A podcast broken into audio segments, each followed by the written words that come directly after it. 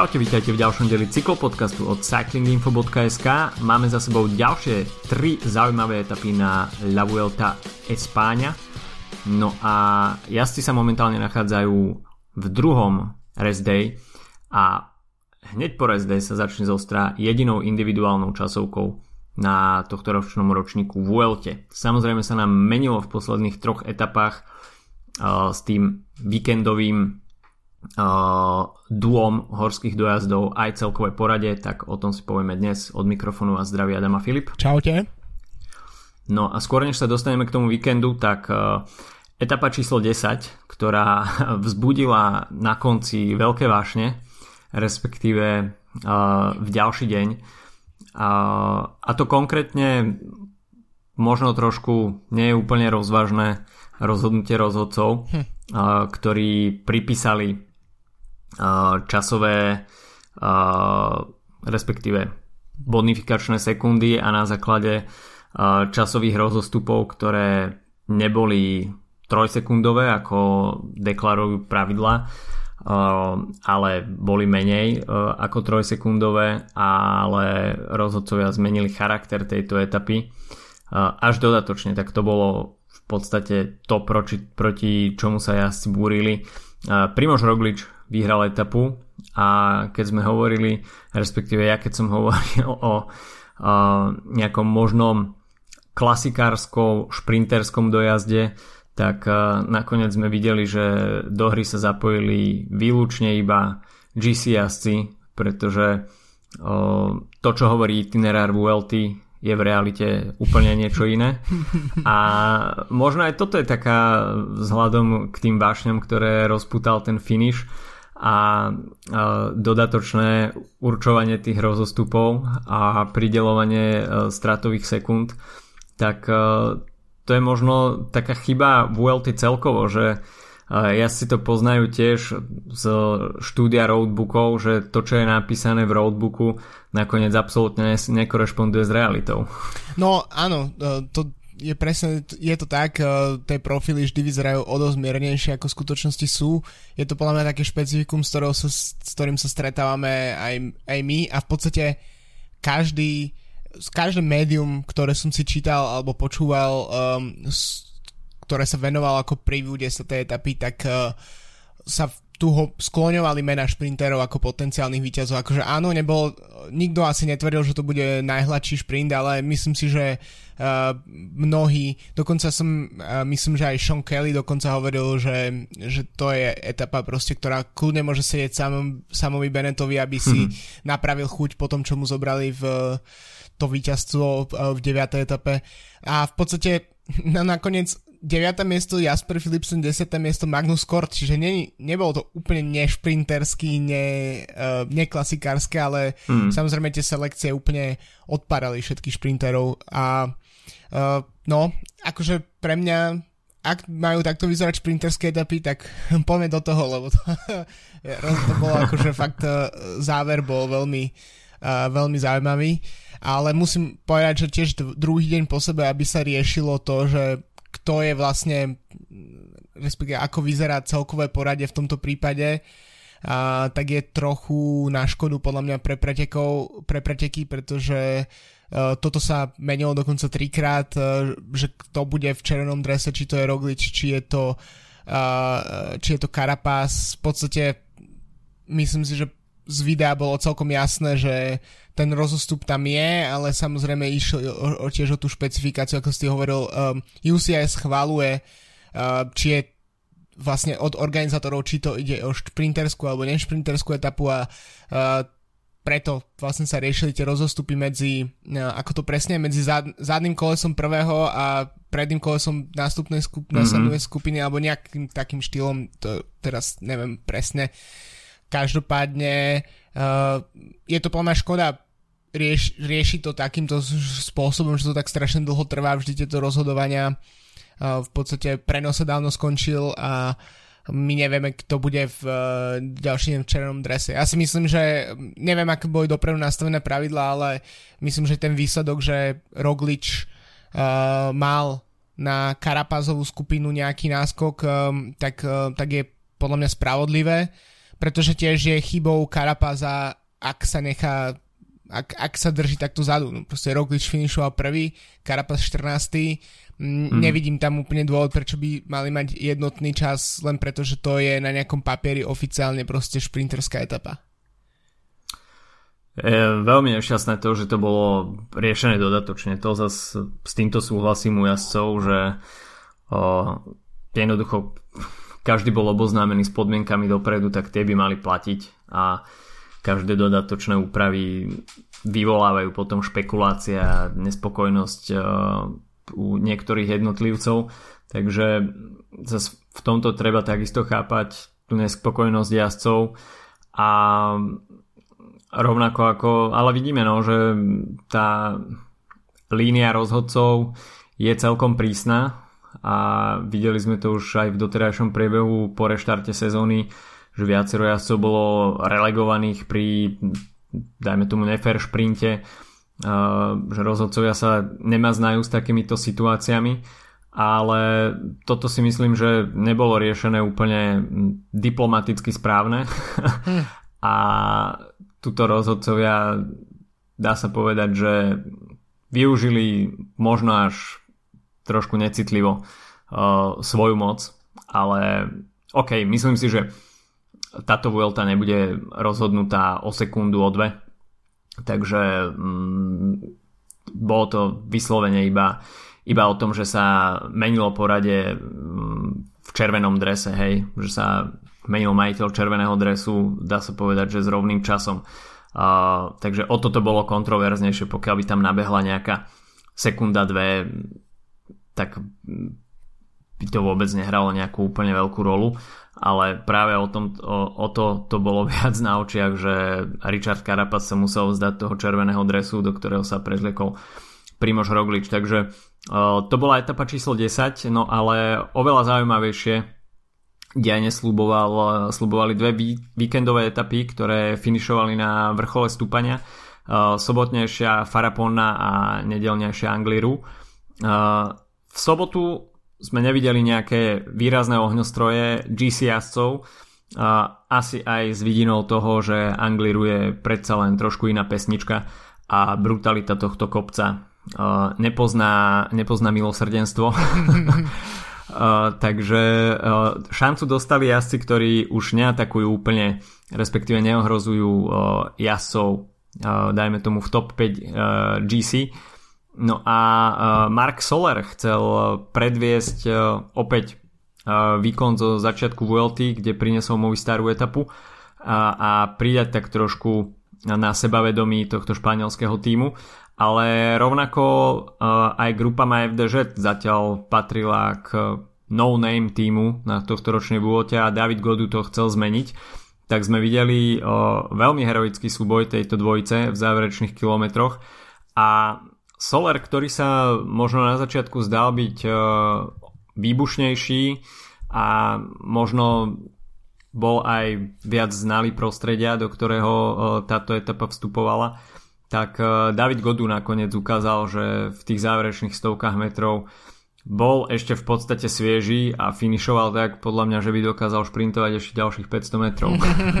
no možno to bolo tým, že, že Solar predsa len um, aspoň do tej etapy, kde skončil teda na druhom mieste v, do tej 11, tak sa viac menej držal niekde v okolí top 10 a vyššie.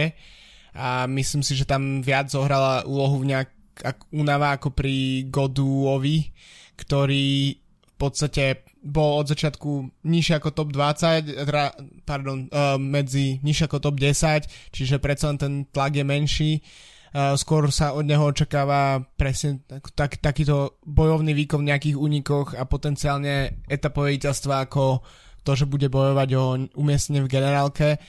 Mm, je to v podstate na diálku, tam bol tiež taký súboj um, medzi francúzskými talentmi, uh, lebo okrem toho, že Godu vyhral, tak na 4. mieste bol Guillaume Martin, čiže väčšie takéto talenty uh, francúzskej cyklistiky ďalší budúci mm. Inotovia a Fionovia, ktorí ale práve po mne zostanú niekde na úrovni takýchto etapových výťazov a veľmi sympatický záver, ale škoda trochu, že že naozaj, že asi tá vidina toho Angliru, ako si hovoril, tak nejak v podstate obmedzila nejaké súboje v, v tej, čel, tej, tej GC skupine a že vlastne tam nedošlo takmer k žiadnym zmenám.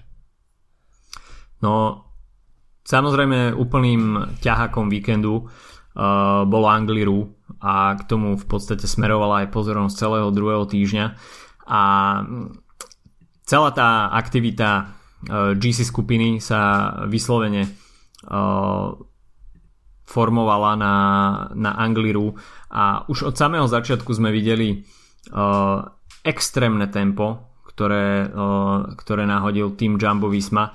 V podstate všetko hralo Rogličovi do kariet a uh, mal tam tak sa mi zdá, že až trojicu jazdcov k sebe, kdežto uh, zvyšok musel pracovať buď sám na seba, respektíve um, Education First Hugh Carty tam mal tak sa mi zdá Michael Woodsa, ale uh, potom tam bol ešte Alejandro Valverde uh, pre Enrika Massa, ale uh, dajme tomu Richard Carapaz tam bol veľmi skoro izolovaný a zdalo sa, že teda Primož Roglič si komfortne príde do cieľa bez nejakej časovej straty, avšak prišli posledné 4 km a začali sa diať veci.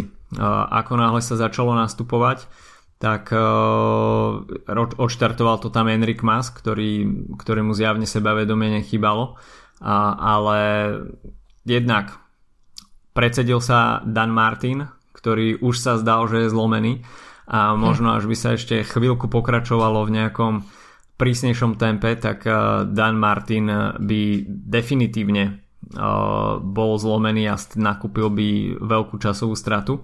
Nakoniec sa však e, dokázal dotiahnuť a možno, možno výhodou bolo aj to, že Roglič so Stepom Kusom už nejakým spôsobom asi tušili, že nedá sa pridať, pretože Roglič, Roglič potom nedokázal na ďalšie ataky odpovedať a v podstate strácal pôdu pod nohami. No, Angliru je podľa mňa stúpanie, ktoré na rozdiel od veľkého množstva takých tých mytických európskych uh, kopcov, tak tu je podľa mňa naozaj vidieť, ako, ako strmý ten kopec je aj v televízii, pretože väčšinou kamera to nedokáže úplne zachytiť a aké skutočne sú tie stúpania a všetko to vyzerá tým, že v podstate cyklisti um, vyzerajú, že proste to zvládajú, tak, uh, tak nič z toho nevyzerá až tak, až tak ničo, ale naozaj Angliru je masaker a, a podľa mňa to je vidieť aj na, na tom, že v podstate Ehm, z tej čelnej skupiny, um, ak sa to tak dá nazvať, z tých teda jazdcov, ktorí tam finišovali najvyššie, mm-hmm. tak uh, povedzme tá čelná sedmička, tak nikto už potom uh, ako keby ne, neexplodoval úplne.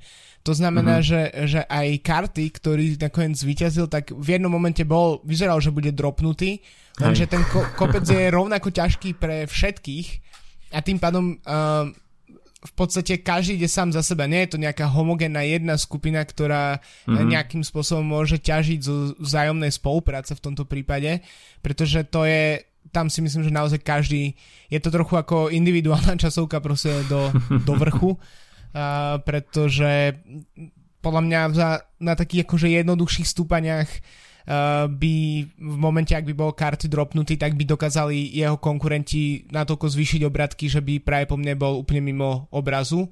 A tu sa v podstate mm-hmm. to nikomu nepodarilo. A uh, takisto situácia uh, medzi Karapazom a Rogličom, že ak by ten, to stúpanie nebolo tak ťažké, tak Karapaz by dokázal podľa mňa napríklad v spolupráci s Másom naložiť v podstate Rogličovi možno viac, ak by došiel do problémov. Akurát tu mm-hmm. jednoducho každý si ide proste nejakým svojím stabilné tempo podľa, podľa powermetra práve po mne. A nakoniec Roglič e, napriek tomu, že stratil, tak podľa mňa dosť jednoznačne zvládol uh, odvratiť katastrofu a aj za pomoci teda Sepa Kusa, pretože to, že teraz síce stratil červený dres, ale stále je v podstate druhý o 10 sekúnd a myslím, že môžeme očakávať, že zajtra tých 10 sekúnd na Karapasa bez problémov niekde zožene v časovke. No tie strme sklony Rogličovi vôbec nechutili a bolo vidno, že ako náhle sa to prehúplo na niekoľko desiatok stoviek metrov cez tých 20%, tak tam už Rogličovi nejakým spôsobom nestačili prevody, aj keď on točil teda veľmi, veľmi pravidelnú kadenciu.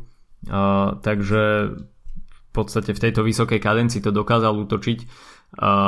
Ináč bol podľa mňa už dosť na pokraj síl, avšak treba uznať, že aj Karapaz, hoci teda tam dokázal akcelerovať a dokázal dostať Rogliča do nepríjemných situácií, tak tiež nevyzeral už natoľko, že by, že by dokázal zo seba vydať niečo viac, takže Roglič napriek tomu, že narazil na svoj limit, tak stratil iba 10 sekúnd, čo je v podstate no, zanedbateľný čas vzhľadom, vzhľadom na tú blížiacu časovku.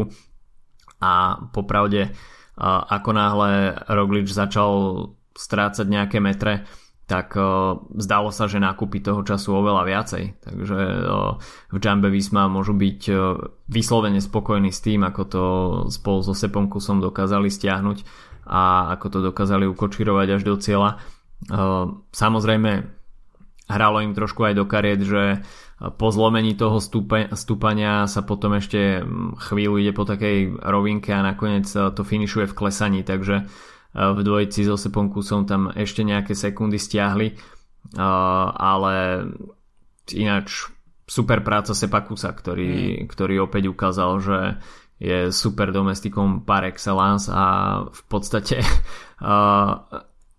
až by mohol ísť na etapu, tak si myslím, že táto etapa by bola jeho pretože vyzeral dosť čerstvo a, a vyslovene musel na Rogliča čakať, bolo to vidno. On vyzerá, že momentálne z vrchárov um, má možnosť s Hughom Kartym asi najlepšiu formu na tohto ročné VLT a tak ako hovoríš, práve po mňa, ak by išiel sám na seba, tak by uh, si vedel tú utapu, uh, utapu, etapu uh, uchmatnúť.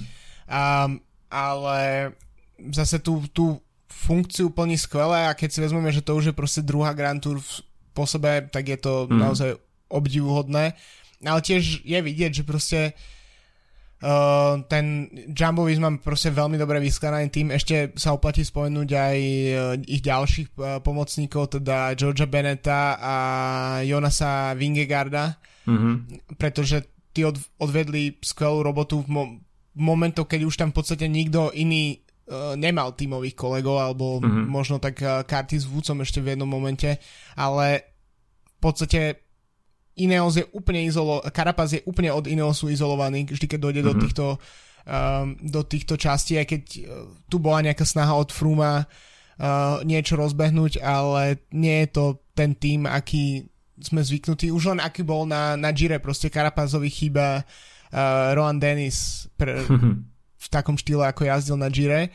No a Roglič, aj keď možno na Carapaz za v samotných stúpaniach e, stráca momentálne formu alebo proste výkonnosť, tak e, má ten tým, na ktorý sa môže spolahnuť. No mm-hmm. a v mhm. podstate, keď si to tak vezmeš, bavili sme sa o tom na konci túr, že v podstate Jumbo, že, že etapa, v ktorej Roglič v podstate prehral, túr bola jediná, kde sa nemohol spolahnúť na výkon svojho týmu a to je individuálna časovka a v princípe uh, teraz mu fungujú, proste ten, uh, ten tým funguje výborne a tá strata, ktorú utrpel v jednej z tých prvých etap bola zase kvôli bunde, ako sme si už zvykli po tom čase, mm-hmm. čiže uh, ten tým nevybuchuje. Zatiaľ čo Ineos už je v podstate preč, Amador je mal uh, pád v tejto etape mimochodom a okrem toho je vyťažený na maximum, proste je jediný muž, ktorého v podstate Karapaz má a, a zvyšok nejak je pomerne neviditeľný v tých uh,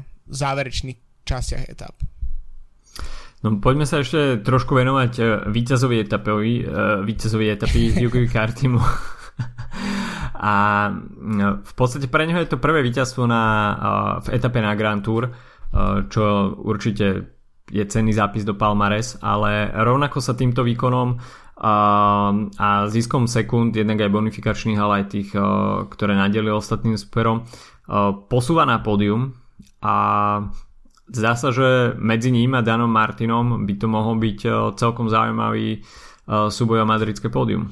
No a povedal by som, že karty má asi trošku lepšiu časovku ako Dan Martin, ktorý je, mm-hmm. nie je veľmi známy tým, že by zvládal časokárske kilometre a v podstate s tým um, profilom, um, kde nás v podstate čaká jedna ťaž, ťažká horská etapa, ale zvyšok bude taký ako unikovo um, neúplne GC um, profilovaným etap, čo sa týka profilu tých etap, tak si myslím, že um, karty má podľa mňa bližšie k tomu pódiu momentálne ako Dan Martin. A ten súboj môže byť veľmi, veľmi, veľmi zaujímavý. Ešte možno by som sa pozastavil na chvíľu, že pre IF mm, to je tretia Grand Tour v tomto roku, na ktorej si mm-hmm. pripísali aspoň jednu etapu, čo je na tým, ktorý ešte tak 3-4 roky dozadu nedokázal viac ako rok vyhrať takmer žiadne preteky, nielen že proste na Grand Tour, tak je to fantastický výkon a možno naozaj od Cartio, ktorého sme tak už možno pred 4-5 rokmi očakávali takéto výkony, tak je to také vyústenie celej tejto v tejto divnej sezóne mm, vlastne do tej formy, ktorú sme od neho čakali a no, ak by došlo k tomu pódiu, tak si myslím, že by to bol, že by ho to veľmi mohlo nakopnúť v ďalšom, ďalšom vývoji jeho kariéry. Predsa on uh, má len 26 rokov stále, čiže už nie mm-hmm. v porovnaní s tým, kto, kto v týchto rokoch vyhráva preteky, tak už je veterán, ale stále je to ešte mladý jazdec. Určite veľká motivácia aj uh, víťazné Giro od Gegenharta a pre britskú cyklistiku by to bol opäť skvelý zápis. Uh, avšak k madridskému pódiu ešte bude viesť uh, celkom trnistá cesta. No a pozrieme sa, čo čaká na jazdcov v ďalších dňoch. Ešte predtým však, ako si momentálne ja si stoja v GC, tak do červeného sa po Angliru prezliekol opäť Richard Carapaz o 10 sekúnd pred Primožom Rogličom a spomínaný Hugh Carty stráca 32 sekúnd, za ním Dan Martin No a v podstate top 10 uzatvára Mikel Nieve, ktorý však má už stratu 6 minút 42 sekúnd, 5. A Enric Mas má už tiež minútu 50, takže pokiaľ Dan Martin s Hugom Kartym vyslovene nejak nezbabru časovku, tak práve táto dvojica by si mohla až do tých posledných dní uchovať nádej na to na madridské pódium a mohol by to byť tento ostrovný súboj medzi nimi. No, etapa číslo 13, ktorá príde po dnešnom voľnom dni, bude individuálna časovka, jediný, jediný chronometer na tohto ročnej VLT 33,5 km v podstate placka, až sa to v posledných 1,8 km zdvihne na neuveriteľné sklony s priemerom 14,8 takže taký, taký malý úsek Angliru na záver tejto individuálnej časovky.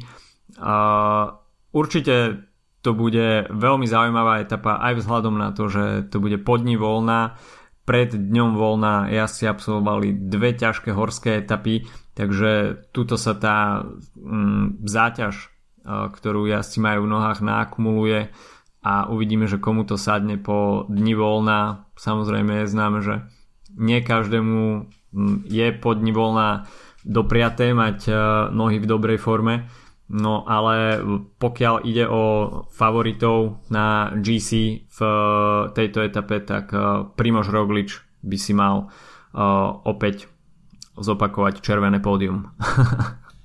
no tak uh, snať, uh, snať tú časovku zvládne Roglič lepšie ako Natur a je to uh, ne, nebudú nejaké veľké prekvapenia, ale myslím si, že uh, momentálne pri tom, kto štartuje, tak uh, Roglič je v tej časovke asi bez debaty asi najväčším favoritom.